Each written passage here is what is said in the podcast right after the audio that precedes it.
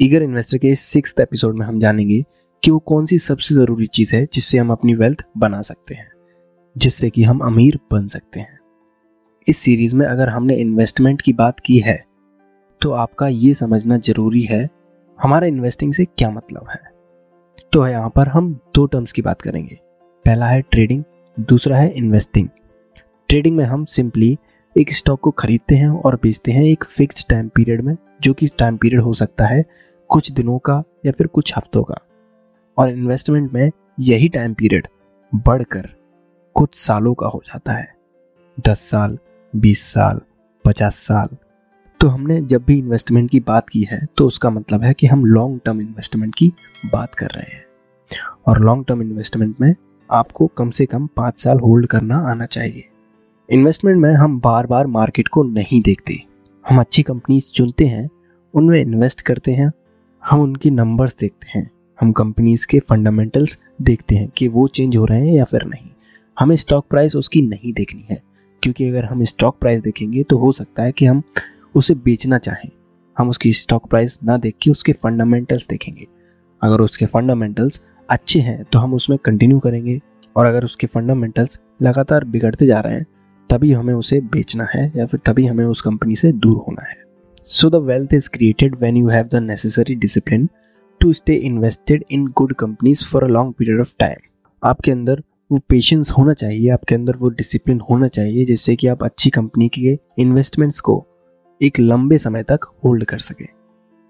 क्योंकि जब आप अपनी इन्वेस्टमेंट्स को पढ़ने का मौका ही नहीं देंगे तो आपको क्या ही रिटर्न दे पाएँगे?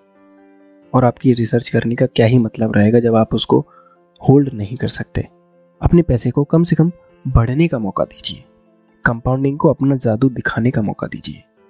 कंपाउंडिंग ही एक ऐसी चीज़ है जो आपकी वेल्थ बनाएगी, जो कि आपको लॉन्ग टर्म में अमीर बनाएगी। कंपाउंडिंग के लिए कुछ फ़ेमस लोगों ने कुछ ऐसा कहा है। कंपाउंडिंग के लिए एल्बर्ट आइंस्टीन ने कुछ कहा है। Compound interest is the eighth wonder of the world he who understands it earns it he who doesn't pays it वो कहना चाह रहा है कि कंपाउंडिंग दुनिया का एट्थ वंडर है, आठवां अजूबा है, और जो इसको समझ लेता है, वो इससे कमाता है, और जो नहीं समझता, वो अपॉर्चुनिटी खो देता है। The compound effect is the principle of reaping huge rewards from a series of small smart decisions ऐसा कहना है डेरन हार्डी का, जो कि द कंपाउंड इफ़ेक्ट बुक के ऑथर हैं। उनके कहने का मतलब है कि कंपाउंड इफ़ेक्ट एक ऐसा प्रिंसिपल है, एक ऐसा नियम है जिससे हम बहुत बड़े बड़े रिवॉर्ड्स को हासिल कर सकते हैं छोटे छोटे स्मार्ट चॉइसेस के साथ। वॉरेन बफेट कहते हैं my wealth has come from a combination of living in America some lucky genes and the compound interest उनके कहने का मतलब है कि उन्होंने अपनी वेल्थ बनाई है कंपाउंड इंटरेस्ट की वजह से। इस एपिसोड के लिए बस इतना ही। अगले एपिसोड में हम जानेंगे कि हमें क्या क्या प्रोसेस करनी पड़ेगी क्या क्या डॉक्यूमेंटेशन चाहिए स्टॉक मार्केट में एंटर करने के लिए।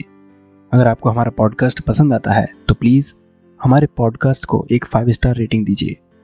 रेटिंग्स आप स्पॉटिफाई पर दे सकते हैं एप्पल पॉडकास्ट और पॉडचेजर पर भी दे सकते हैं। और अगर आप हमें यूट्यूब पर देख रहे हैं तो प्लीज़ इस वीडियो को शेयर कीजिए, क्योंकि इससे आप दूसरों को कुछ सिखा पाएँगे और उनकी भी मदद कर पाएँगे। तो इस एपिसोड के लिए बस इतना ही। अगले हफ़्ते फिर मिलेंगे। तब तक के लिए अपना ख्याल रखें और सीखते रहें।